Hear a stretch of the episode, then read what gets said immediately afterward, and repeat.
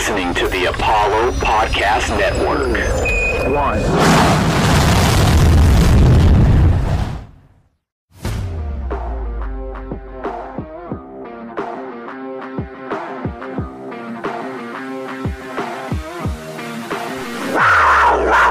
Jones across midfield. Jones just waiting for somebody. Jones inside the 20 to the 10, and for the fifth time in his career,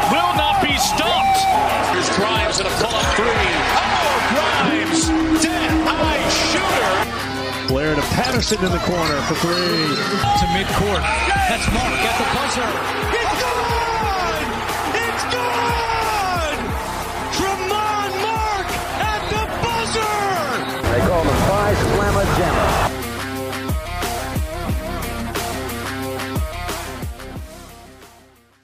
Hello and welcome to another episode of Pawd Slama Jama presented by Apollo Media, all Houston, all original. I'm one of your co-hosts. My name is Andy Yanez and you can follow me on Twitter at AYanez underscore five. I'm joined by my co-host at Dayon Dunlap, that's at D-A-Y-O-N D-U-N-L-A-P on Twitter. And for this episode of Pawd Slama Jama, we did something unique where we did a Twitter space on Twitter, try to get more of that active engagement, get direct feedback to you. Be on the lookout for more in the future. Let's get right into it, where we talked about the University of Houston men's basketball team and women's team after they both defeated SMU this past weekend. Here it is.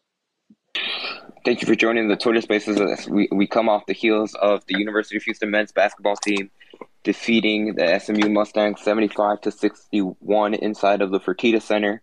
It was a dominant performance, uh, to be quite frank, throughout the entire game for Houston. Um, and really, uh, uh, Houston kind of ate SMU in the paint. Fabian White Jr., Josh Carlton, they had themselves both great games. Fabian White Jr. ended up being the player of the game, and he finished with 21 points, uh, nine rebounds. Josh Carlton, not too shabby himself. He had 19 points, eight rebounds. And really, I think that's where the game was won for Houston. They were just a more physical team, and, and they ate up SMU in the paint, uh, especially both not only in, in the offensive department, but on rebounds. They out, re- out rebounded SMU 49 to 25. Dan, what were your takeaways from Houston's uh, victory over SMU? just that determination. Um, we know the game plan is always to rebound, rebound, rebound, but I think it was even emphasized tonight because SMU is a smaller team. They don't have a true dominant center, so I think the the, the big guys were really focused on dominating the glass, and they really did this. I think J- Jay came in and gave great energy as he always does on the glass, but I mean, that's definitely um, where Houston made that mark today on the glass, on defense, playing all on one accord. It was a very impressive win. For sure, and, and and talk a, a little bit about the performance that you saw from Fabian White and Josh Carlton. Uh, I tweeted this out during the game, but it, it just looked like SMU was too small. They couldn't, they Yep. couldn't. They just when it came to man to man, the SMU had no answer. They just could not guard Houston straight up without playing some type of zone, which they did switch it uh, a few times. They were switching between a one three one and a two three zone, but for whatever reason, today just was not their day. Uh, honest, honestly, a complete change of script of that first meeting that they had up in Dallas, where SMU caught fire from the three point uh, for, from on threes, and that second performance And was free completely throws. different. Exactly, and free throws. I mean, SMU still got to the free throw line 25 times in this game, but they shot an abysmal four of 21 from three. Um, including 0 for 8 in the first half. Just really, what, what was the main difference in between this game and that the earlier game in Dallas? I think for offensively for SMU, that was exactly what you just said. They got hot from the three point line and they got hot from the free throw line. I think they made like at least twenty plus free throws in in Dallas, and they struggled today. And so that was the difference. I think Kendrick Davis he played a good second half, wasn't as good in the first half, and I think in spurts he probably needed to be a little bit more aggressive just to make a play, whether for himself or others. But I mean, all credit to Houston. I mean, that's normally what you see how they play after losing, and it was surprising to see them lose back to back games, but definitely didn't see them losing twice to SMU in one season. And they paid attention to all the details of what they knew needed to do to win the game. If you look on the quote unquote others from SMU, Houston pretty much kind of stifled them and didn't not allow them to have as good as a game like they did in the first matchup in Dallas.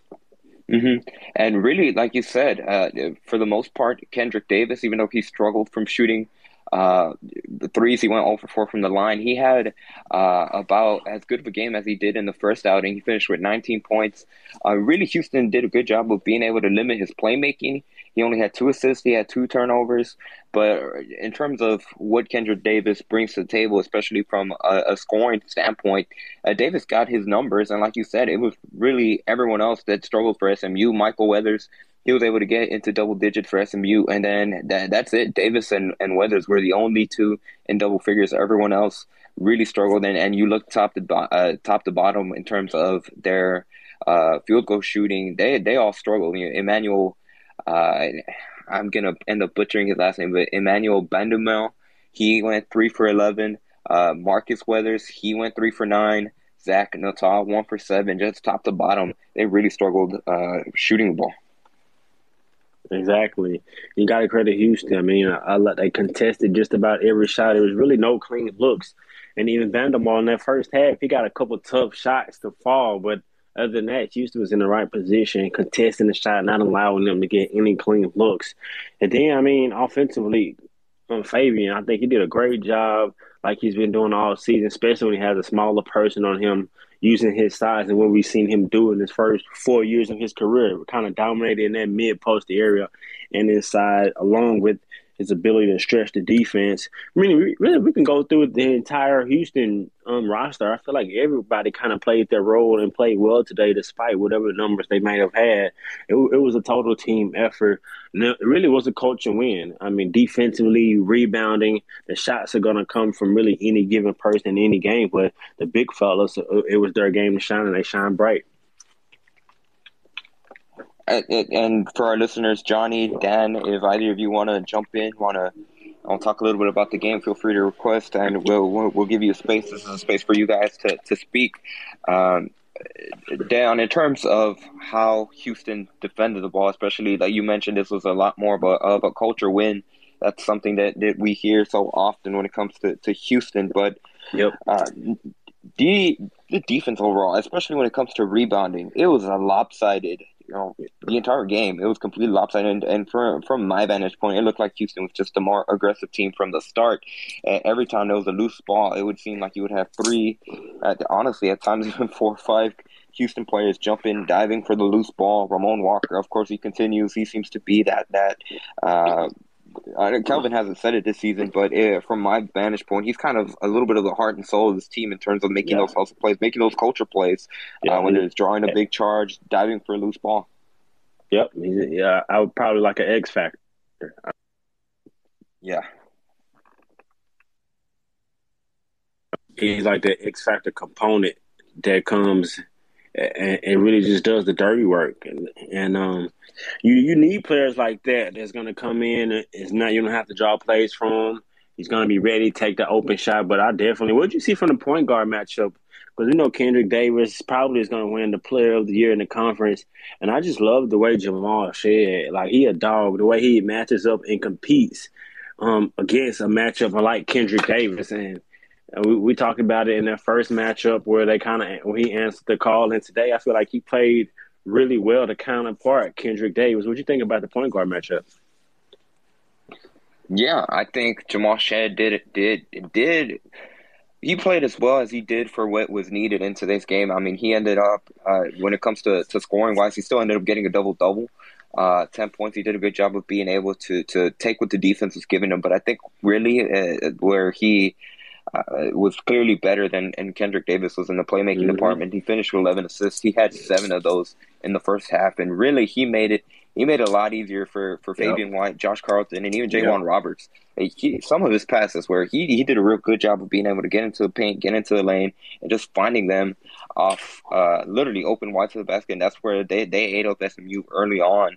And that's where they were honestly able to build up that lead because SMU had to, to call timeout and change their defense after they saw how Jamal Shead was was honestly just torturing and torturing, eating them up in the paint. They were doing, he was getting whatever he wanted for his yeah, His explosiveness, along with his strength and his ability an athletic ability to get inside, penetrate, draw the extra defender, but still be strong enough and athletic enough to make the pass, whether it's to the rolling big man or to the short corner for open threes.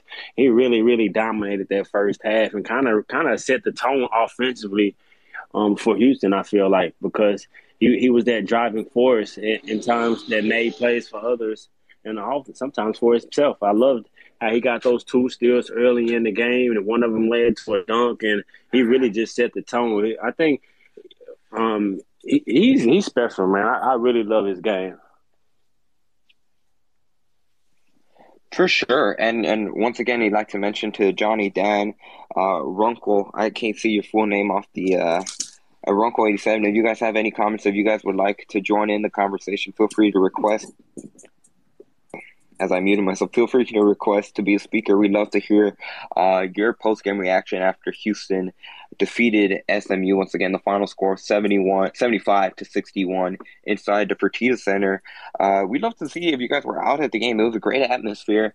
Uh, it was the the blackout game for the University of Houston, and this was probably up there with that Memphis game in terms of atmosphere, and obviously a, a much better outcome for the University of Houston in terms of final score. Uh, real quickly before we we kind of uh, segue, we're also going to talk about the women's team who on their senior night also quite frankly had a dominant performance against the SMU women's basketball team.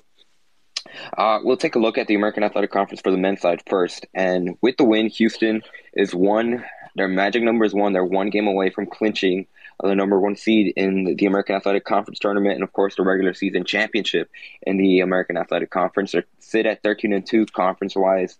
They are two games ahead of both SMU and Memphis, who both have eleven wins. SMU at eleven and four, Memphis at eleven and five. Houston has three games left. They start. They play Cincinnati on Tuesday then Temple on Thursday, and then they finish up the regular season at Memphis. That's going to be an early one, 11 o'clock in the morning. Yeah. How about those next three games? It's three games in six days. And we talked about mm-hmm. with their lack of depth and how fatigue and how short turnarounds could affect them. I mean, what's your expectation of these next two games? Do you do you think someone they may have slipped in the game, or you feel like they, they kind of stay with this momentum that they have and kind of close out the season on with all three wins? Ooh, that that's going to be a tough task uh, for them to be able to finish three and all. But uh, I think really you're going to see the turnaround. I think Cincinnati, uh, Houston went up there. They were able to build a huge lead. Cincinnati rallied uh, a little bit, and then Houston was able to put it away at the end, at the beginning of the second half. The Bearcats made that run at the end of the first half. They made it a game. Uh, that that's a quick turnaround. Honestly, about a 48, 48 hour 48 hour, 60 hour turnaround, and then they're gonna have to turn around and play Temple, right? Again, that's gonna be tough on their bodies. And then uh, they only need one to clinch the American Athletic Conference championship. I think the tough thing about this is going to be that that final game in the regular season. Obviously, you know Memphis. the bad blood yeah. at Memphis, how motivated that the Tigers are always. Every time they play Houston, they have that game circled, and they made no, they made no, um, they didn't try to hide uh, Penny Hardaway after they beat Houston at Fertitta Center. He mentioned how these, his team was prepared uh, I think they played Tulane before they had to play Houston, and the, the, practice before they were already getting psyched. They were getting ready for Houston. I think that's going to be the real tough one uh, in terms of trying to be able to sweep. That's why I think it'll be difficult, and especially once you get to Temple, Memphis. Temple played Memphis real uh, close in the first half earlier in the week. So they're they're not gimme games. Not, there's no gimme games in the schedule, especially when you consider um, how they're playing for the most part. They're playing an eight man rotation, and you know shooters. Tyler Edward had a, a decent shooting night, uh, a shooting day today against SMU. Uh, his legs might get tired, so they're gonna have to rely again on Josh Carlton, Fabian White, uh, and their bigs Jamal to be able to set them up. Now, um, I think that last game at Memphis is going to be the last opportunity for Houston to be able to get a quad one win, which they still have not been able to do for most of this season, for the entire season. Uh, up to this point, they're 0 3 in quad one wins. So that, even though they, if they clinch the American Athletic Conference tournament seeding wise, uh, once they get into the NCAA tournament, that's going to matter. And that's going to be something that, that, that it would need to, to help build their resume and get a higher seed. But I think once they clinch the, the first place in the American Athletic Conference, I wouldn't be surprised if maybe uh, not necessarily rest players, but the the rotation starts to get a little bit. Uh, Yeah. You know, you start seeing more guys in, especially maybe potentially Temple or, or one of those games. But I, I could see either or. But certainly that game against Memphis is it'd be a big one, not just for rivalry's sake, but also the quad one opportunity. Yeah, I, I agree with the same. I think that that Memphis game is going to be the tough one. We know Coach Stanford's going to lock in and go game by game. I think they're going to be ready for Cincinnati. Um, but I, I agree that, that that Memphis game, especially with the way that they're playing, they're just playing together with their full team. Williams back, Nolley, Duren dominating the paint, uh, Keones. Their entire team is playing really well. So that I think that is going to be one of the toughest ones. But I, I think they're going to be prepared, and it's going to be a dogfight. Houston uh, definitely isn't just going to lay down and, and try. Uh, I don't know if they may, sit, but the way Coach Sampson, I think he has the bigger picture and realize how big of these wins are as far as NCAA tournament seeding. So I think not only is he fighting uh, for, um, um, I know you said one game away before the lockup for the, the conference tournament, but he, he, I think if you listen to his press conference, he always bigs up the other teams whom they beat in the season, like Right. a with like um even Wisconsin. No, they lost to Wisconsin, but when when Wisconsin has big wins, he talks about how good of a team Wisconsin is. Or Oregon loses or Oregon wins, he he, he kind of always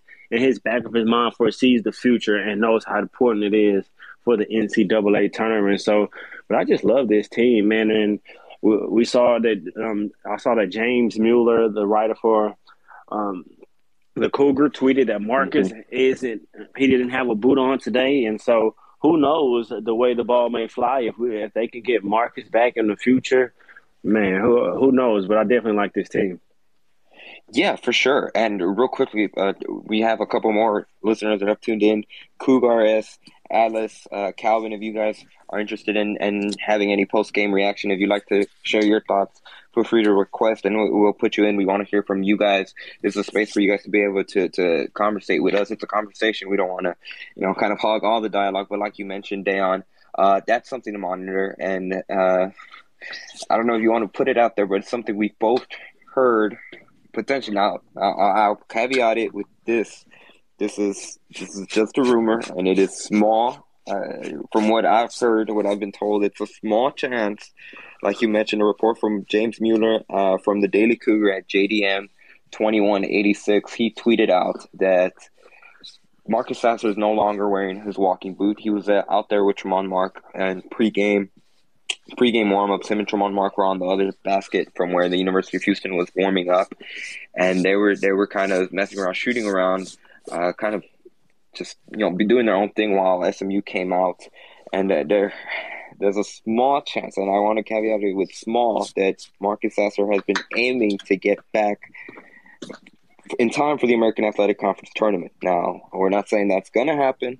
It was just something we've heard, and now, like James reported at JDM twenty one eighty six, he is no longer in a walking boot. So I think that's that's something that that should be Yep. to keep an eye on, and at the very least, it, it certainly seems like Marcus Sasser's progress has been uh, much better than expected uh, in terms of the original timetable that they had whenever he.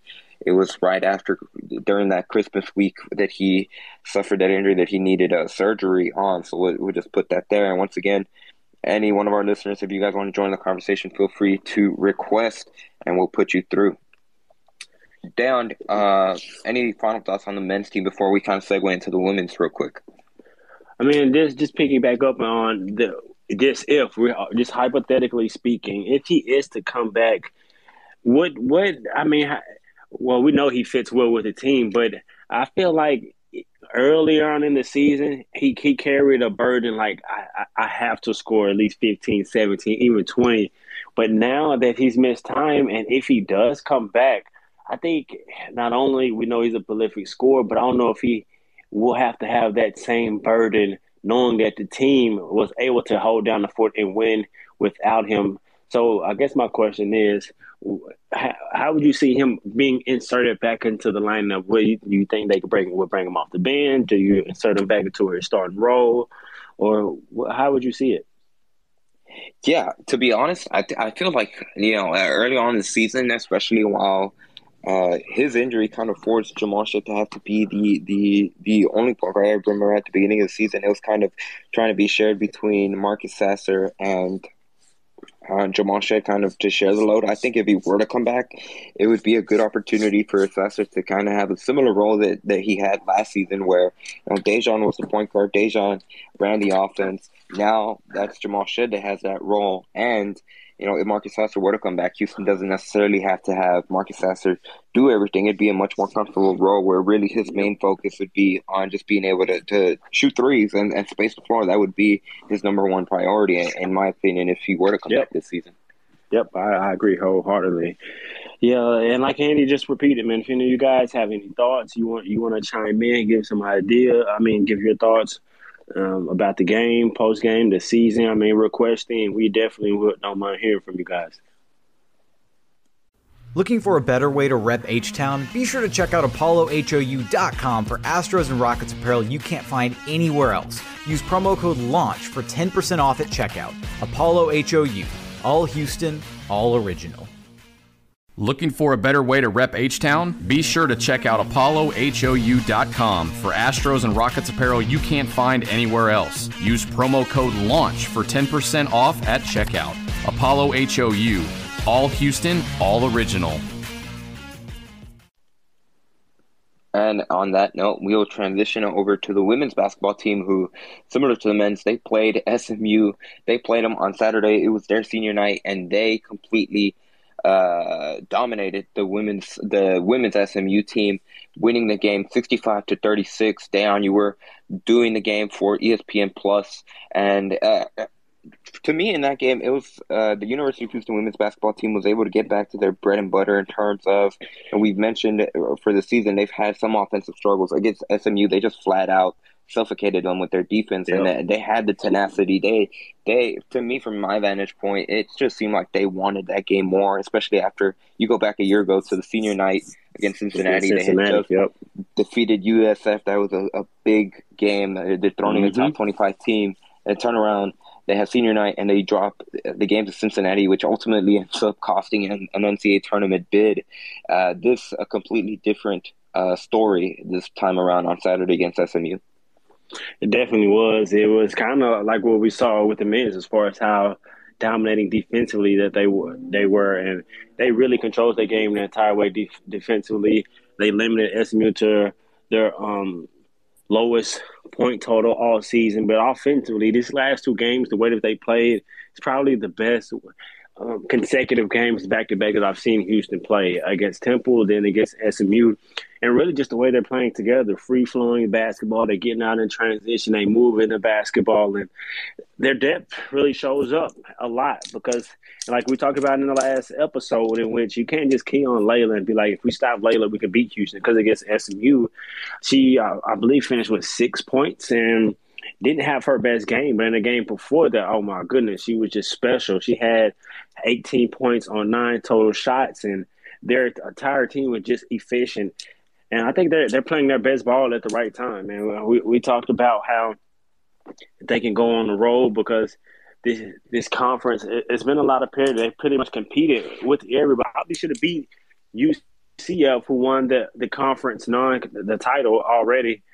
They Yeah. probably should have beat them twice, especially the first time in Orlando. But UCF pulled away in the second half in Houston, and South Florida kind of dominated them in their first matchup in Houston. But the team is playing really well now. They really play their best when they move in the basketball. They're free flowing, and on defense, they're all communicating, being aggressive, and pressuring the basketball. And I really think if they can take care of this business their last couple games, they'll go into the tournament hot, and I don't think anybody would want to see them. For sure, and, and uh, I wanted to bring back up another point that you said. For the most part, uh, you know, we when whenever they had the six game skid, and I'll be the first to say we, we were kind of critical of, of the coaching staff after what had happened in terms of, you know, they had before the season even started, they set out that their goal was to make it to the NCAA tournament. That was that was their motto, unfinished business. Uh, and you mentioned that close loss in Orlando to UCF. It seemed like. Uh, when that first happened, we, we did a podcast and we said that honestly it could be a turning point for the positive where They see that they're right there. They're on the cusp of being able to beat the the, the team to beat in the American, and it, it just went completely the other way where they they just were not able to recover from that loss and losing six in a row including to teams like Temple and and and Cincinnati. They ended up losing by 15. But kudos to the team, to the coaching staff, because uh, they they've been able to turn around and not let the season just continue to spiral out of control. They clawed their way back, and since that game, since that losing streak, I believe they've won five of their last seven. Uh, and yep. and really, th- those two losses came uh, to UCF and to Tulane, who you know, obviously won nine straight. Yep. Exactly. Obviously, UCF is the number one team in the American Athletic Conference this year, and and Tulane's it's always been one of those top four teams historically wise in the conference as well. Now, obviously, they only have one game left in the regular season before they turn around and head to the conference tournament, which would start it literally uh, a week from Monday is when the American Athletic Conference tournament starts. Uh, depending on well, I guess it could start a little later depending on seeding in Houston if they get that that first round uh, bye, but. Uh, what did you see from from that win against SMU? Like I said, I think their defense was the completely different in terms of just uh, historically Ron Hughes team. They love to press and they love to, to push the tempo. They they love to run up and down the court. They want to get downhill. And I, it, against SMU, they were able to do that. Uh, what did you see from your perspective? Um, I saw just that before. Before I get to that, but back to your point before that about the coaching staff and this team staying resilient, staying together, not giving up, and just letting the season just down respond and kind of just putting their heads down. I mean, got a huge, huge shout out to Coach Shu and his entire coaching staff. Um, Coach Todd Diller, Coach Lysandra Beard, and Coach Parker. I mean, I think they did a great job of turning around. And during that six game losing streak, they had a couple injuries, had people out some COVID. So it was things going on which led to that. But the way this team has responded and the way they bounced back, I mean, you got to give a huge shout out to the coaching staff and the players, that leaders, staying together, Julia Blackshelf, here, um, the entire team. And so, huge shout out to them. And then that last game, I mean, like you said, his teams always compete hard on the defensive end with that pressure.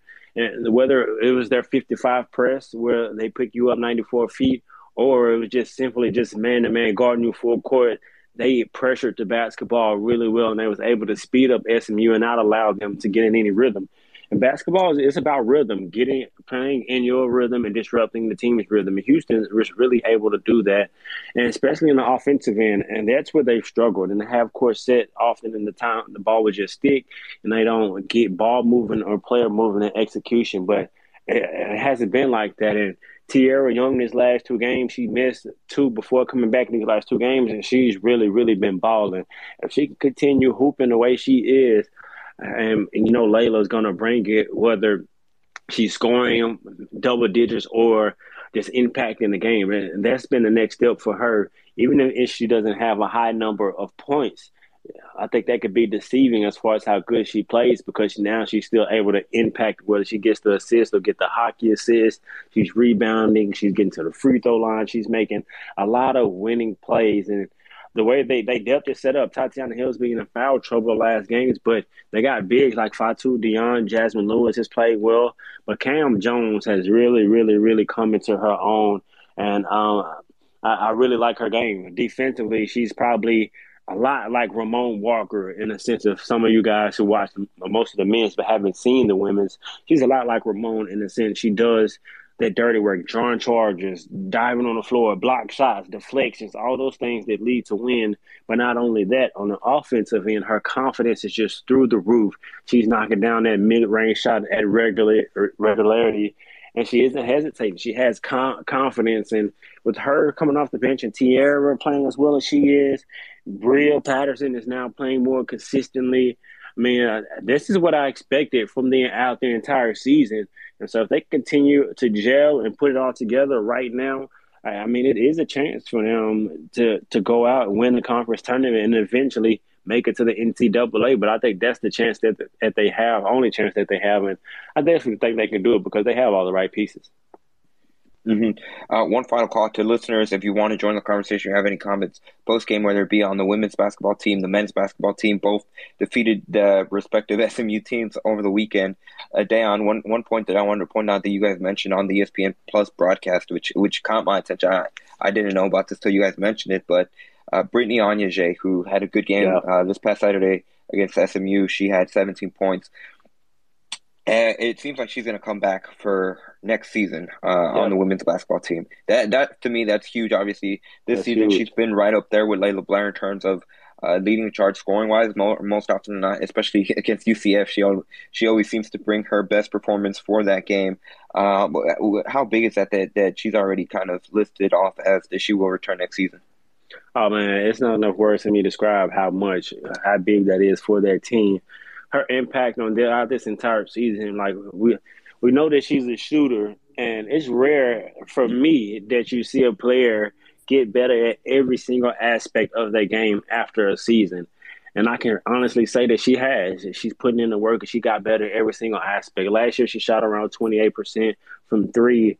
This year she's shooting in the in the high in around 36, 37%. And not only that, her shot selection is a lot better. She isn't rushing any shots. She's taking better shots and she's knocking them down. And not only that, she isn't just a spot up shooter. Now she's taking it to the next step when they're trying to run her off the three point line. She can put it on the floor, create for herself, whether it's getting all the way to the basket or knocking down her mid range shot. But defensively, I think she probably could win the, the defensive player of the year in the conference. With the way she's been able to defend and lock down defenders, she really jump started the last game against SMU on the defensive end, just getting into them, getting the steals, getting out in transition. There was a sequence where she had like back to back steals, which both led to layups. And man, she's special. I think with her coming back, Tatiana Hill is also a senior, but she's using that extra COVID year to come back. So with those two pieces coming back for another season, I think Houston, um, I think it's going to bode well for their their program for sure. And uh, one final note: we once again we end the regular season. Uh, it, it, looks like Houston they're going to play USF. Obviously, that, that the last time they played USF at Fertitta Center did not go well for Houston in terms of an, an abysmal offensive performance. They were just able to put up 35 points. What really, obviously, that besides making it a closer game up in Florida, what, what's really going to be the big difference for uh, the University of Houston women's basketball team to be able to carry that momentum, like you said, for the most part, uh, outside of that that USF game and and in most conference games they've been with the team. So as they head into the conference tournament, really probably their only chance of being able to make the NCAA tournament is going to be to win the conference tournament outright. What what does Houston need to do to continue that momentum going forward, starting with Wednesday at USF? First things first is take care of the basketball. They, they can't turn the ball over and then they must turn over the opposing team. They average their opponents average 18 turnovers against Houston, and 10 of those come off of steals. So that's number one. Stay true to your identity on defensively, but on offense, just play together, move the basketball, play together, whether it's in half court, full court, because you can't just key on one person. And if they do that, I, I like their chances. I know. Um, LeGrand, what's up, Noob? Just joined the conversation. I know you you missed a lot of the talk earlier, but before we talked women's, we we talked about the men. So if you want to hop in, you watched the you watched that men's game, or tell us what you saw. If you saw the women's game, and definitely feel free to hop in, give us your perspective, especially as a coach. I know you hoop. Man, first of all, shout out to y'all for a heck of a show that you know y'all been doing for these past few years, man. Uh, just dropping that basketball knowledge and finally being able to hear an unbiased perspective of Houston basketball. So shout out to y'all boys, man, for doing that. Uh, I did watch the game. I was kind of in and out, but you know, I did definitely catch that second half. And I'm just gonna say this: if you're any kind of enthusiast of basketball or fundamentals of basketball, if you're a, a young player, old player, a coach at any level, you got to appreciate the rebounding job that Houston did. Um, I think ESPN, I forgot who was announcing the game, but one of the announcers uh, reeled off a stat saying, what was it, 15 rebounds, 14 rebounds in a row that Houston got? And I mean, if you're a lover of basketball, man, you just got to be able to appreciate that. Um, I definitely think that was an X factor. So, you know, of course, not only seeing my alma mater be able to get the W, but just the way they did it. And yes, as a coach, I could greatly appreciate Houston and just that blue collar uh, identity that they have. You know, that's going to take them. You know, that's going to take them pretty far in the tournament as it did last year. So, Um, you know, that's that's really the main thing I got to say about just what I observed today and being able to get that revenge win against SMU. Of course, if it's a revenge game, there's going to be, you know, some kind of chip on your shoulder. You're going to feel some type of way going out there. So, just being able to see, you know, Houston rebound, literally, uh, rebound from, um, you know, the first matchup against SMU and showing that, you know, they're tournament ready. Um, I can def- definitely just appreciate that. From from your perspective, I mean, as a coach, what, what do you feel like make Coach Sampson as great of a coach he is? Because you lost um, probably your top two guards, especially your number one scorer with Marcus, and then you lose your probably your best playmaker, which Coach Sampson said in Tramon, and he's still having a season that he his team is having. What what do you feel like makes him so great? One word: culture. Just because uh, it's a next man up mentality over there. You, you know, of course, you know we wish him well and speedy recoveries and quick returns, but you know when you have an injury like that, uh, just like I tell my coaching staff, just like I tell my players, you know, we got to have a next man up mentality. You know, that next guy's got to be ready. If you stay ready, you ain't got to get ready. So, I think uh, it's just been a it's a culture thing, and Coach Sampson and his staff have built up such an excellent culture. And from what I've seen, a player led culture. You know that allows for you know next guy to step up when it's his turn and he gets his opportunity, and that's kind of what's carrying that ship. Because when you lose two of your top players, it's very easy for the season to go in a downward spiral. But you know if you got the guys who are ready and know their roles and uh, you know can step up to the occasion you know that kind of just you know that makes the program runs itself pretty much so yep um, you know i think that's the top thing that he's really brought to houston basketball since he got here it's just installing that culture because a lot of things aren't done on the court there are a lot of things that go to a lot more things that go into you know building a program that you don't see on the court so just the camaraderie those players have built um, just the way the program has reached back out to alumni, and now they're getting that support. And you know, it's kind of bringing back a nostalgia of Phi Slama Jama, man. So just being able to see uh, Coach Sam build up that culture, uh, that's definitely what's you know attracting you know five star recruits and top tier blue chip athletes, and even just guys that just want to just get down and play hard, man. That's what's attracting them to Houston. So uh, culture has definitely been the number one thing I think Sampson's brought. Yeah, I agree one hundred percent. Yeah, you couldn't. We couldn't have said it any better ourselves, and, and certainly that that not only is it's always fascinating from an outside perspective, where you know inside with the team that that's always a word they use as well. Culture, culture, culture. Especially um, like you mentioned, they've had two key losses in Tramon Mark and Marcus Sasser. I, I wanted to get one more point that um, post game, the SMU coach Tim Jankovich, he actually said something similar along the lines where um, they asked him about the University of Houston men's basketball team. He said uh, they can do tremendous damage, and I quote: "He said they can do tremendous damage. I don't know who in the country wants to play them." They asked him about how tough they can be, and going off his words, he said, "Can they be as tough as last year?" He did, doesn't know, of course, because they made the Final Four last year. But he said nobody will want to play Houston in the NCAA tournament. Those are Tim Jankovich's words. DeJon, right there. Do you, do you agree with with Jankovich in terms of you know it, it, whether it be any of these, uh, whatever region they end up being in the NCAA tournament, Houston's going to be a tough out regardless of who they play. No, for sure. I, I definitely he, he's on to something with that, especially if they get like a four or five seed, like it's being projected. I don't think no one wants to see them, especially with their style of play, like that, like that culture. That they, you know they're gonna break on the defensive end. You know they're gonna rebound. And those two things on any given night, your offense may not go. That's the way basketball mm-hmm. goes. Your shots may not fall, but your defense can keep you in it, and your rebound, if you especially with offensive rebound, get those second chance opportunities that can keep you in the game. And so we know that at least going to be in games. Then we just look at the way this season has went. We look the way they lost to Wisconsin. Then you see the same moment same opportunity against Wichita State. Then you hear Coach Sampson say, "Yep, we worked on that." And so it's not going to be any scenario in which they won't face an NCAA tournament. We know they're a short team; they'll have experience playing on short terms rest. Uh, and then they'll have experience whether someone gets in foul trouble or playing through foul trouble. So they they have different experience that'll help mold them and have them ready because they have the best coach in the country, in my opinion, Coach Sampson. So I definitely think nobody wants to see them in the tournament. That's, that's an interesting point you make. They're certainly by the time they get to the NCAA tournament, they're going to be real used to having to play uh, two, three game stretches in, in a short amount of time. Uh, yeah, so as we look towards the future, obviously, of course, they have to turn around. They play Cincinnati on Tuesday, Temple on Thursday, Memphis on Sunday.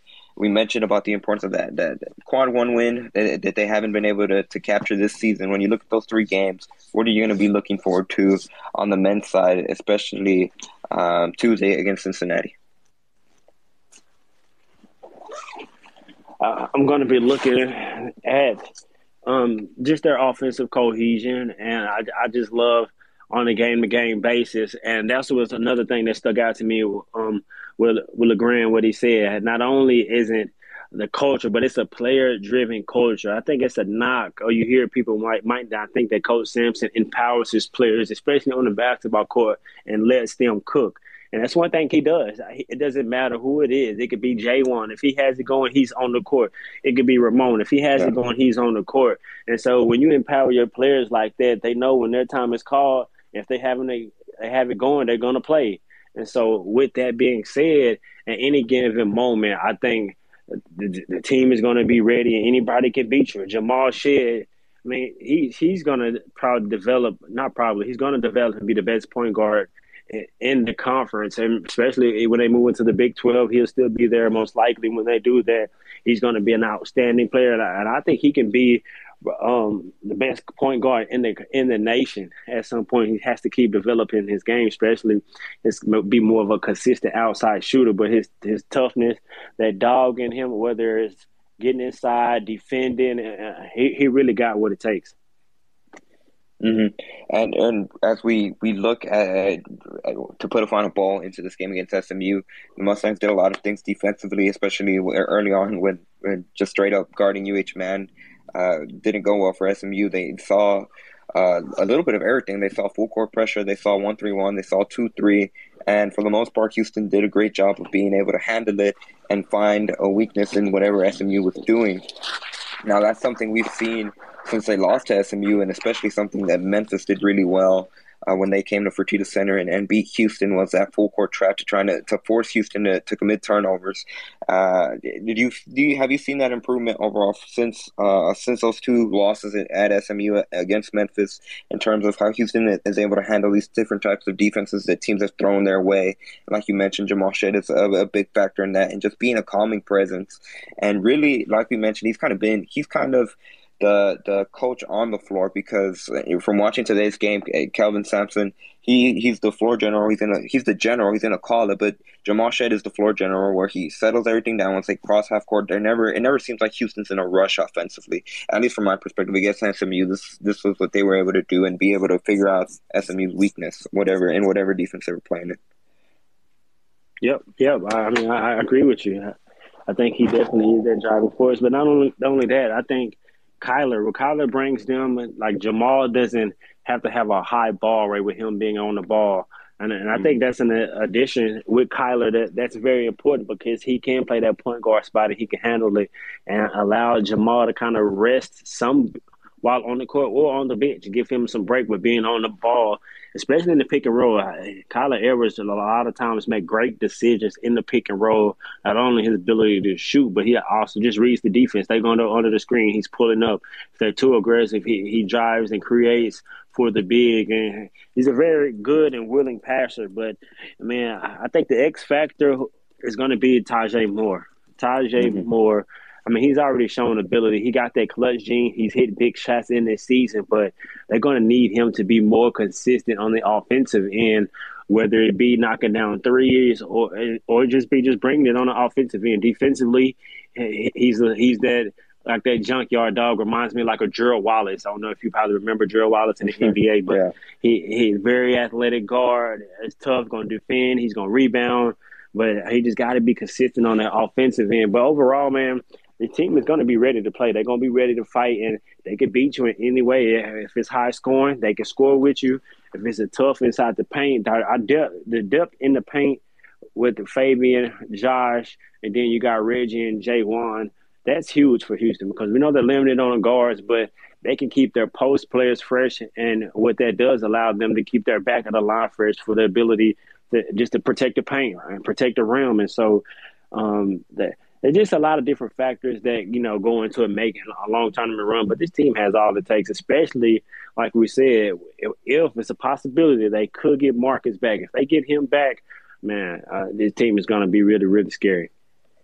For sure, and I, would like to reiterate. So far, it, it, hearsay, small chance, but yeah, hearsay. Uh, what we what we what we have seen, uh, and during the pregame warmups, Marcus Sasser no longer on that walking boot, which is certainly positive news. Uh, like you mentioned, a point you mentioned earlier, Dayon about Kelvin Sampson, he always seems to ride the hot hand. He knows how to he knows how to make adjustments. I remember in, in a game last week in that crazy double overtime game against Wichita State on post game, Kelvin Sampson talked about how he he didn't like what he had seen from Reggie Chaney, so he put J'Wan Roberts in there. He left him in there just to he felt it'd be a better matchup for them. And lo and behold, uh, not only on the defense did it work out for them, but J'Wan Roberts ended up getting the the go ahead basket that ultimately won the game against Wichita State. So yeah, Kelvin Sampson certainly does a great job of being able to just go off instant and and coach on the fly, which is something that it's a hard skill to master, and, and, he's mastered it to perfection. He's he's been through it all. He knows uh, where to put his players in the best position to be able to go make plays. Because at the end of the day, that's that's the coach's job to put players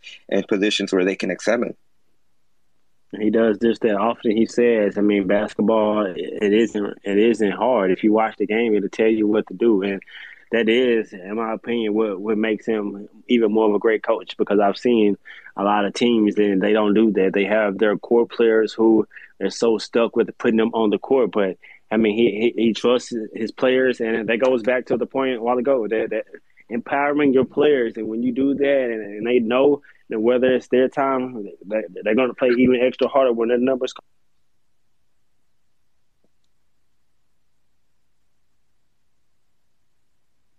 Oh, Dan, you you cut off a little bit.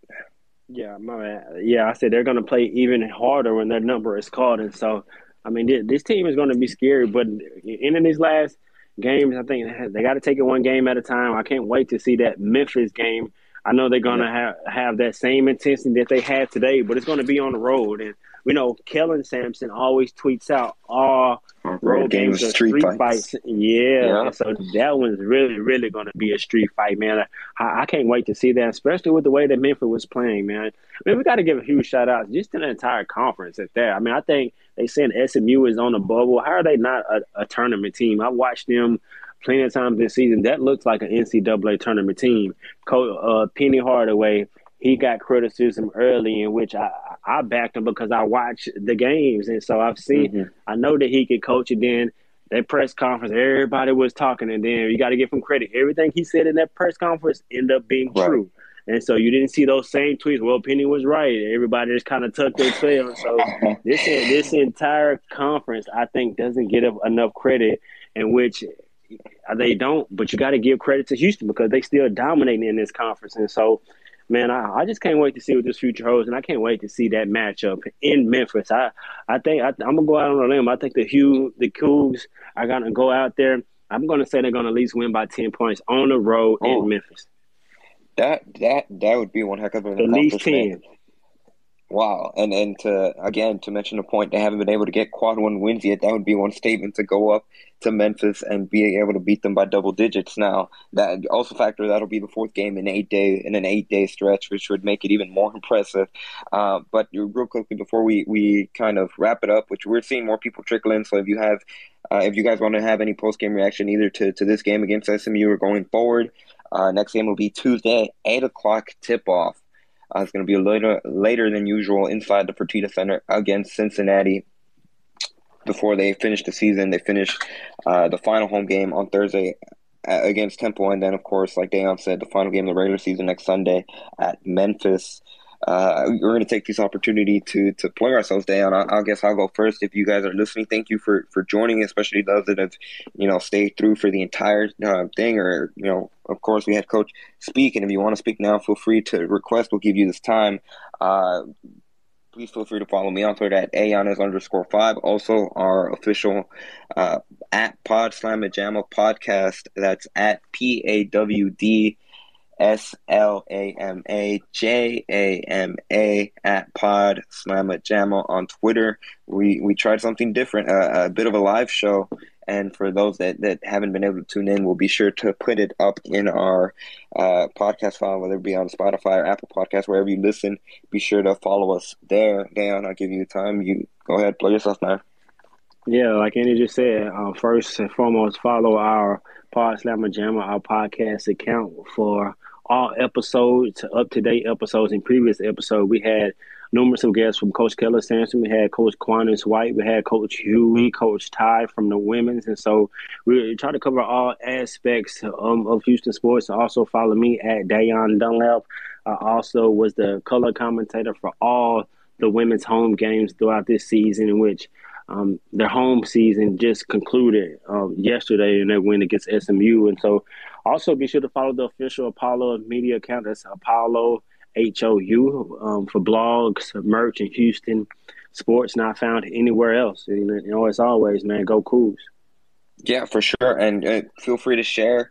Uh, we want to give you guys a platform, especially once we get into conference tournament, the NCAA tournament. This is going to be a space for y'all because you, you know, this this is a cool thing where for, for University of Houston fans, uh, followers of the program, they don't get to see this with, with other local radio. They don't get an opportunity to, to talk about yep. the game, uh, especially instant breakdown. So we're trying to give that platform to you guys. The technology is there, so be sure to give us a follow. Uh, one final thing you mentioned, Memphis you you think that Houston can go up there and beat them by ten, and I think that would be one heck of an accomplishment. I think certainly Houston's going to be a lot more motivated. It was one of the comments that Kelvin said post game where um, when Memphis came here to Fertitta Center, they were more motivated. They they had they had a lot of returning players that were part of the team when they lost at the buzzer at the end of last season. Tramon Marks buzzer beater from half court, and then again in the conference tournament. Uh, maybe now that Houston has a, they were kind of uh, punched in the face a little bit with that loss of Memphis. Now, uh, overall as a team, Houston, especially the younger players that weren't here last year, they have that experience too. I certainly think that's going to be a factor. Yeah, I think it's definitely going to be a factor. You know, Memphis is going to come in hungry because they still uh, on the but they they don't know for sure they're going to get it. Yeah, on the bubble, they still don't know for sure if they're going to get in the tournament. So that's another opportunity for them to get a quad one win against a team that's locked in for the NCAA tournament. So that's going to be a huge game, man, and I can't wait. And that's going to do it for this space. So once again, thank you all of you guys that joined and listened in, especially those that tuned in for the entire uh, duration of the space. We greatly appreciate it. And once again, share us as a platform for you guys to be able to talk about the game post game reaction. So we appreciate everything that, that you guys were able to tune in.